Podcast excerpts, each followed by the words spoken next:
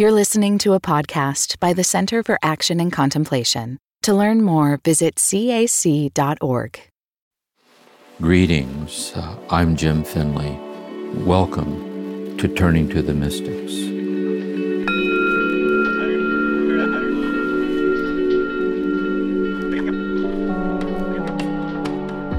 Greetings, everyone, and welcome to our time together turning for guidance to the Christian mystic Meister Eckhart.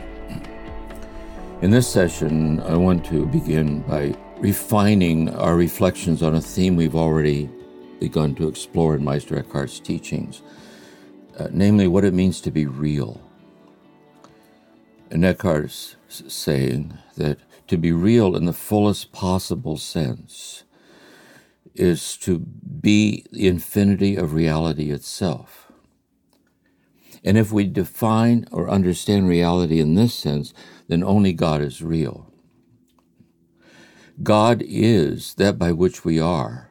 We are by virtue of our existence, and God's the infinity of existence.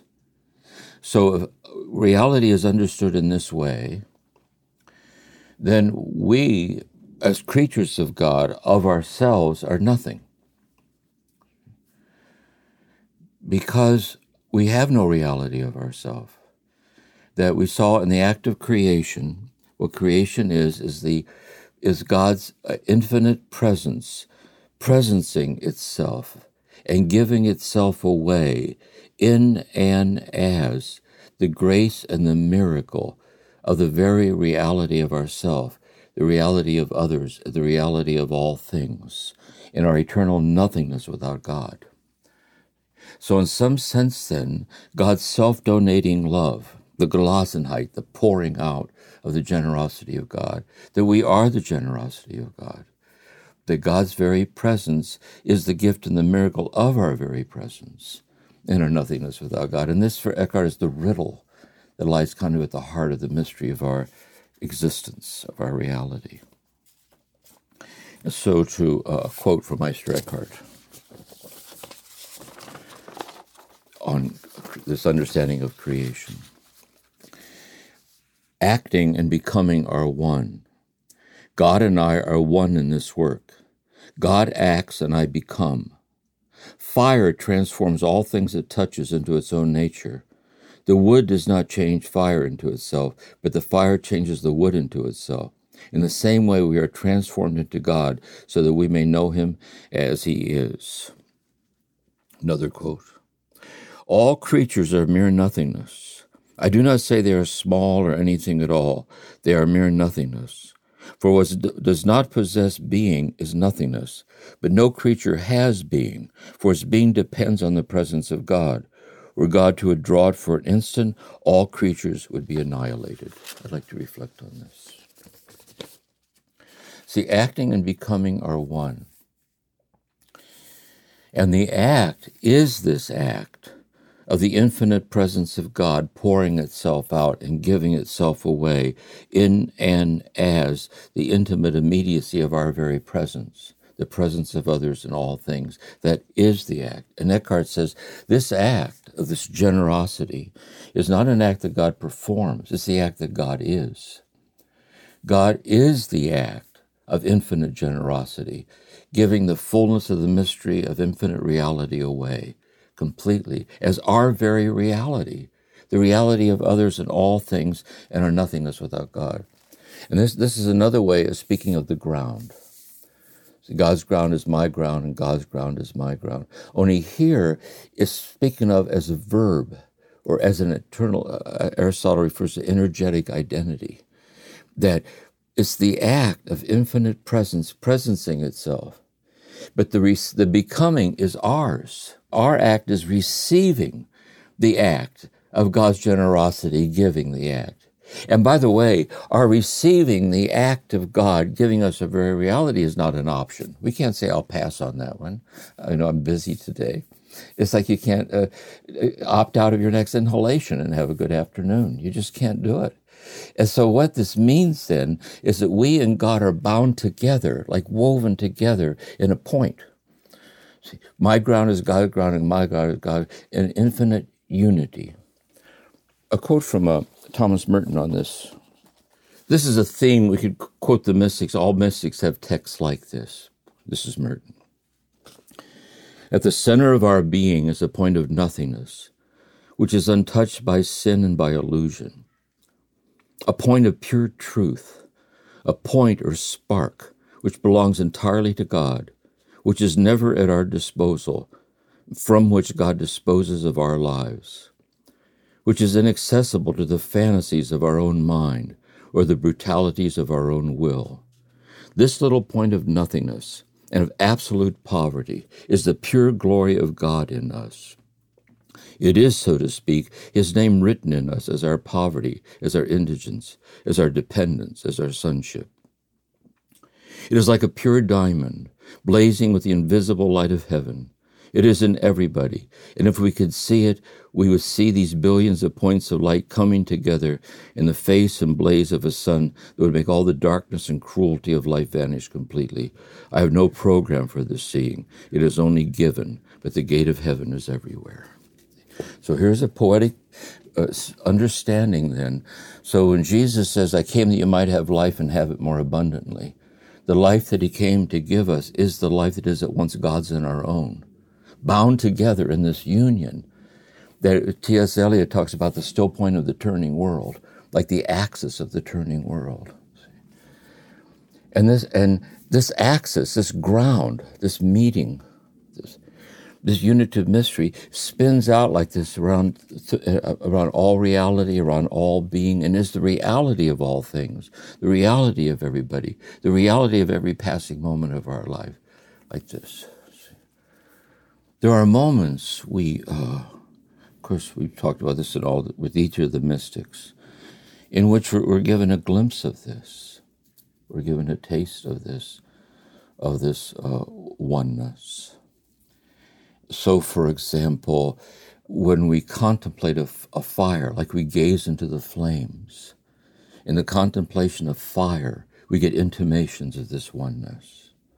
When we give ourselves over to the smell of a blood red rose, where we look up and see the, the sun moving across the sky, where we lie in the dark listening to our own breathing, there's this intimations of this already perfectly holy communion is permeating completely and is the reality of this moment.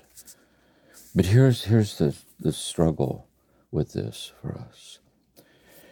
In the intensity and density and complexity of life's demands, in the centrifugal force of our movement through the day, we spin out and away in that center, from the center.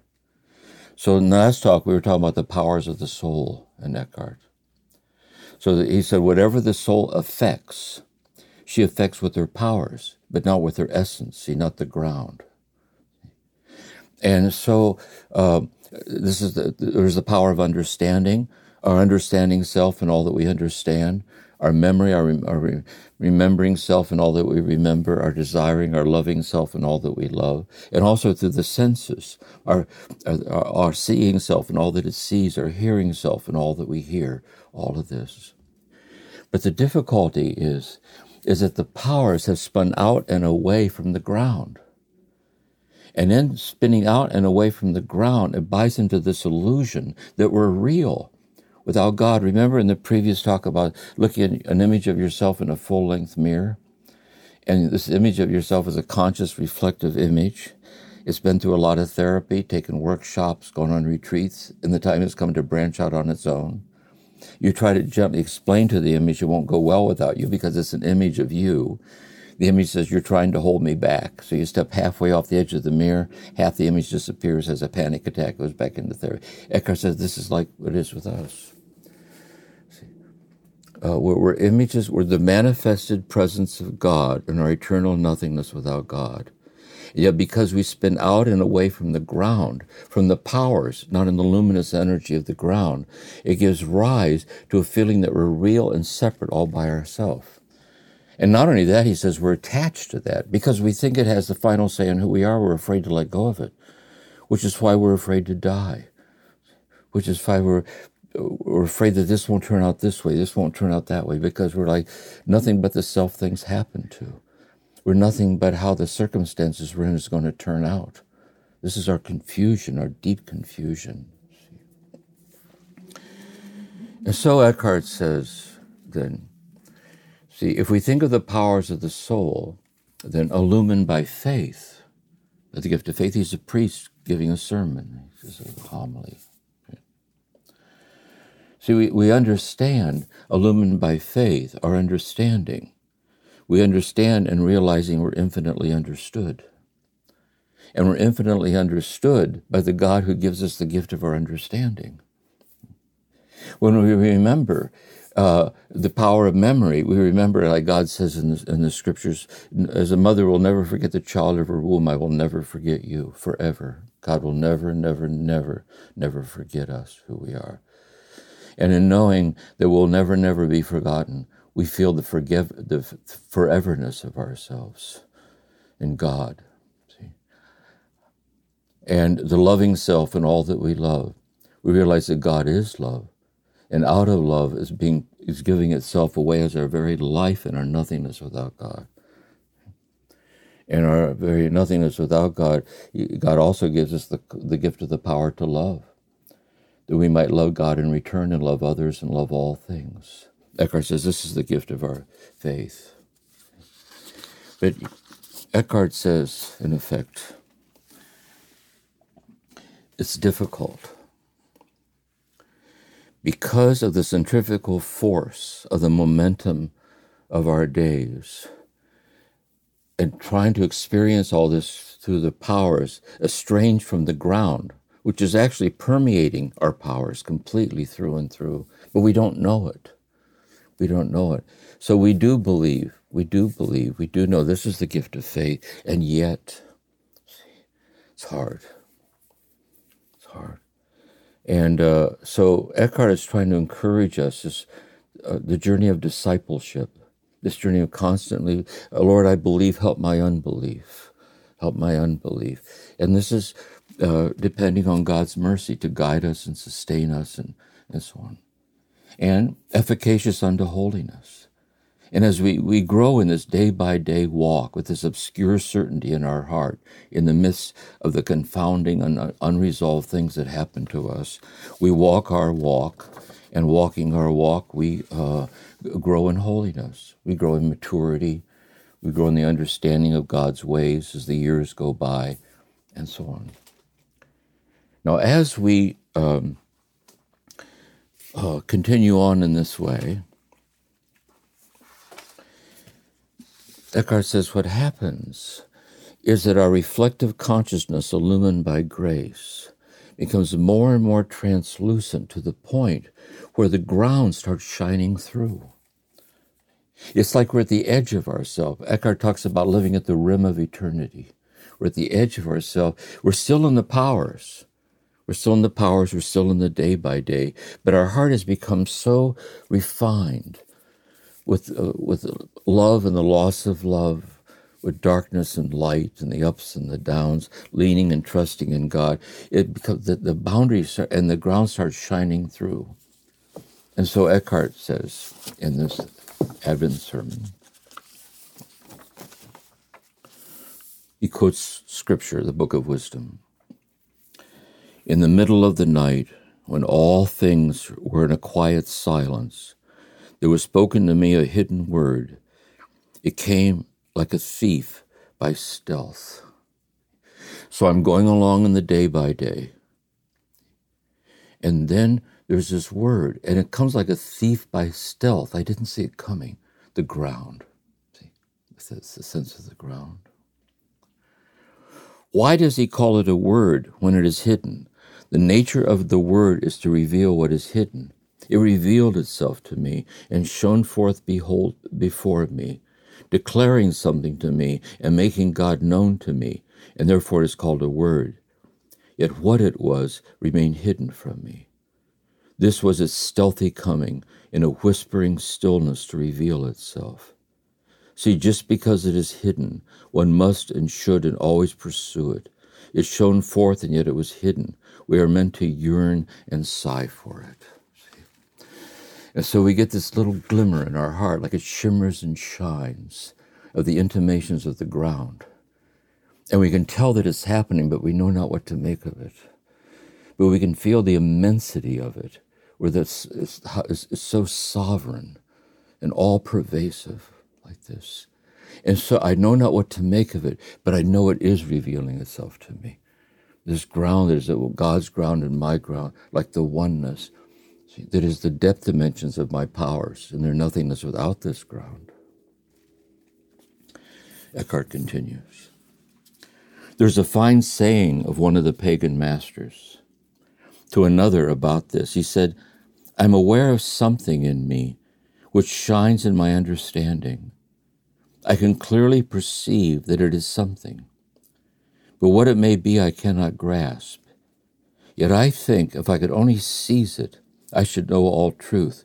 To which the other master replied, Follow it boldly, for if you could see it, you would possess the sum total of all good and have eternal life. St. Augustine spoke in the same sense. I am aware of something within me that gleams and flashes before my soul. Were this perfected and fully established in me, that would surely be eternal life. It hides, it shows itself. It comes like a thief with intent to take and steal all things from the soul. But by emerging and showing itself a little, it aims to lure the soul and draw her towards itself, to rob her and deprive her of herself. I like to reflect on this. See, it comes like a thief to steal the soul from herself. In this sense, I think, that in being graced with the taste of the ground, this point vierge, this turning, this hidden axis, this spinning out, permeating all things, to be touched by this is to know that you're experiencing not just that your life will be, forever incomplete without this. but You know that you're being drawn into that which is the very fullness of God being completely given to you in your nothingness without God. Like this. And so I think Eckhart then is addressing um, a very delicate place for us, all of us. I, I, think, at least for me, when I hear Eckhart talk like this, I, I can feel that it isn't just that it's poetically beautiful, but I can tell that he's trying to put words to something that I have already, in some sense, already know to be true, but have forgotten. I tend to forget it. I know it's true. And in hearing of it, uh, I'm awakened by the desire for it.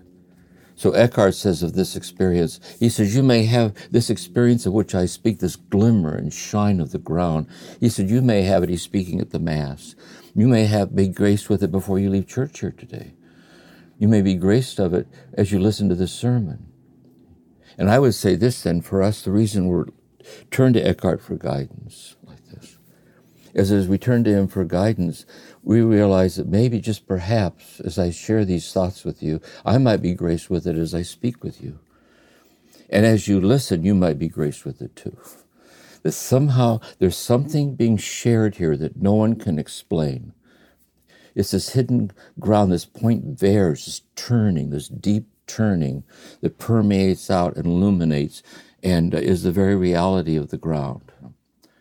But because the ground, because the powers are spinning out and away and estranged from the from it, we're in this dilemma. Because I, I, this rings true to me. But the, the way I am when I'm sitting in meditation isn't the way I am when I'm sitting in rush hour. You know, the way the way that I am uh, when I'm reading Meister Eckhart isn't the way that I am when I drop a, something on the floor and the smashes and it's a big mess and the phone rings and we lose our way. We we lose our balance in uh, the contingencies of things like this. It's hard to how do I stabilize in this? And really, this is the seeker's question. I think Eckhart is really talking to us graced with, with this dilemma. It's a gift to live in this dilemma. It's a, it's a gift.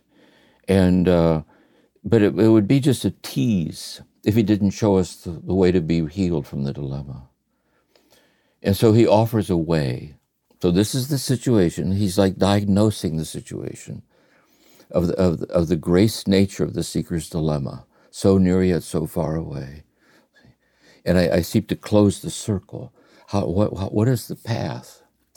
So, this vision, this way of understanding things, then illumines the path along which, by following this path, we are transformed by God into God unexplainably, forever and ever and ever, day by day, day by day. Not in the full light of glory when we pass through the veil of death into glory, but we're, we're, we're delivered from the dilemma uh, in our passage through time like a sweet dilemma in our heart, unexplainably resolved in the midst of ongoing dilemmas. There's like a paradoxical unraveling that keeps laying bare a wholeness that permeates the unraveling itself. And he's trying to say, how do we, how do we do this? We're right at the edge of spiritual direction now. This is so personal, so preeminently personal. Like it's so hard even to find words to to say this. And here now we're going to see the, the path of Meister Eckhart as detachment. Remember the image uh, yesterday too about what the last time we were talking. So he's going to point out a path then of detachment, and um, that's what we'll be looking at next time. We'll be looking at this next time. This what is this path? But what I want to look at with you now too, so you can see where all this is headed. He said the path of detachment then is a path in which we're delivered from this dilemma, where the ground, this, this point vierge, the center, shines bright. And he, he's going to refer to it as the birth of the word in the soul. That's what he talks about. And so this is how this, uh, the opening lines of the sermon begins, then with the birth. So this is the dilemma. This is the path. The birth of the word in the soul is his poetic metaphor for what life starts to look like through the eyes of one so delivered through the path of detachment, which is kind of this mystical state. And don't forget, too, for him, he wasn't cloistered. He found this in the midst of the world. Long journeys on foot, administrative duties, uh, different conflicts of all sorts. So it's available for us. There's a very practical, kind of intimate thing that he offers that's always available to us. He just helps us to see it and with God's grace to be faithful to it so we might be transformed in this birth. And uh, here's, here's how Eckhart then begins on, on the birth, which is the fruition of this detachment we're talking about. Here in time, we are celebrating the eternal birth which God the Father bore and bears unceasingly in eternity. Because this same birth is now born in time, this is an Advent sermon on the birth of Christ in Bethlehem because the same birth is now born in time in human nature. St. Augustine says, What does it avail me that this birth is always happening if it does not happen in me? That it should happen in me is what matters. So here's my thought then on this. He's, uh, he's celebrating the Eucharist and Advent, Christmas coming. And uh, so the birth of Christ then is in a moment of time in which Christ is born in Bethlehem. In a scripture text, when all things lay in the midst of silence, then there descended down into me from on high, from the royal throne, a secret word. This sermon is about that word. And so the silence then, in this moment of time, is the silence of of the night in Bethlehem when Christ was born. That's the silence. Next, he said, here in time, in this moment of time, we are celebrating the eternal birth which God the Father bore and bears unceasingly in eternity. So Meister Eckhart then turns to understanding on the nature of the Trinity. They, in the Trinitarian understanding of God, that God is Father, God is Mother, God is Origin, is infinitely expressing as a logos the infinity of Himself as the Word. So the Gospel of John begins In the beginning was the Word, and the Word was with God, and the Word was God. So John of the Cross takes that Trinitarian understanding of God eternally speaking himself as the Word and refers to God the Father as a woman in labor. That through all eternity, God's giving birth to God in eternity.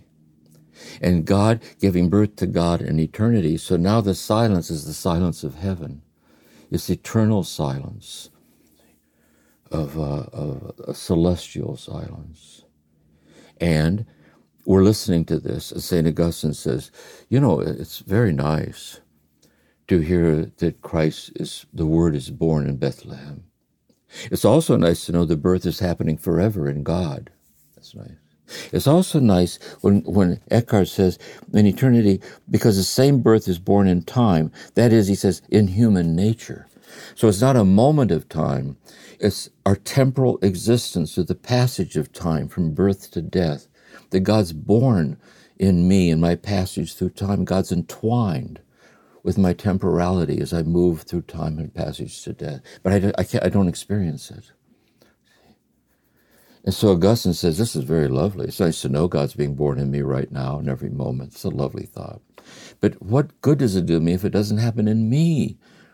This why what's all this beautiful talk about if I can't walk around in it and breathe it and touch it and live by it every day so that I can know this birthing is expressing itself perfectly every time I stand up and every time I sit down, every time I look at the palms of my own hands. See, what is this? And so, um, Meister Eckhart is saying that the problem lies in possessiveness of heart. The problem lies in the fact that the powers are spun out and away from this ground, and it seeks to affect what it affects to its powers by attaining, to understand, to grasp, to love, to be, to, and then to, and, and all of that. And then not only that, we're attached to possessiveness of heart. Remember, then every so often the, the, the ground shines through. Remember, also in the previous reflection, we talked about the powers of the soul, and we talked about the mother who, uh, uh, her holding her newborn infant. And in terms of the powers, the infant's powers of, to its powers haven't even developed yet. To the powers. The infant can't sit up, infant can't talk, can't roll over by itself, can't talk with her. Its power is just, it's, it's like the essence of limit. And yet, when she clasps the infant to her breast, there's something so precious about the infant. She's so smitten by it because it's the ground shining out from the infant. Next, in the meditation, it isn't just that she senses the ground shining out, but it reveals her to herself as capable of recognizing that ground. She knows not what to make of it, but she realizes it anyway. That's the thing. And another thing about her, she knows the same thing is true of her as well, but it's buried under the intensity of her powers, attaining things, exiled from the ground. And so there are these flashpoints of oneness and then there's the dilemma of the powers reinstating their claim on our life, removed from the ground. So, how do we resolve this dilemma? It's a very intimate question. And that's what I want, I want to look at here. For the birth of the word in the soul is a state of being liberated through a path of detachment where little by little or all at once there is the welling up of God, being born, and lying awake at night listening to our breathing or looking out the window, uh, or taking a sip of tea, or drifting off to sleep at night, waking up in the morning. And I can, we can learn to live in an habitual state of this birthing, intimately realize like the divinity of our ordinariness, incarnate infinity intimately realized. And He's inviting us to follow this path that we might come to live in this birthing as an habitual underlying sensitivity and might share it with others in the ways that we're called to share it with others uh, day by day. So let's end with the meditation. I want you to fold your hands and bow.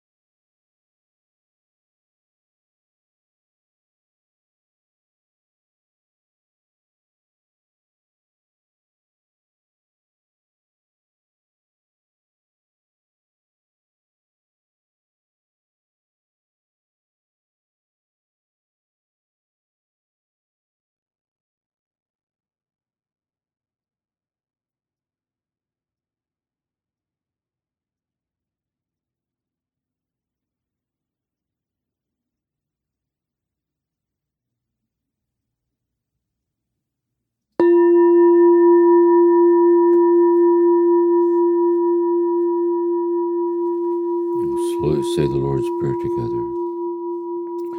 Our Father, who art in heaven, hallowed be thy name. Thy kingdom come, thy will be done, on earth as it is in heaven.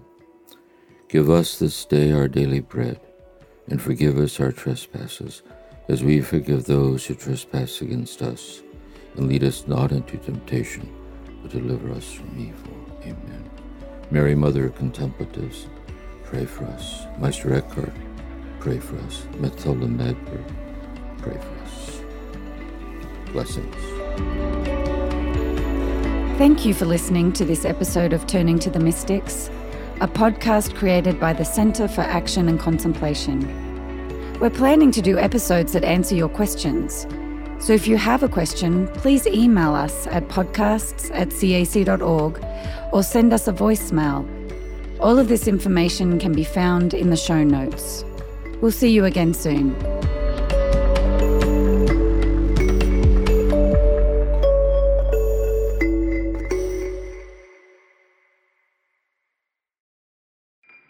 Do you feel called to walk a more contemplative path? The Center for Action and Contemplation is an educational nonprofit supporting the journey of inner transformation. Our programs and resources will help grow your consciousness, deepen your prayer practice, and strengthen your compassionate engagement with the world. Learn more about our resources, such as publications, podcasts, email series, and events at www.cac.org.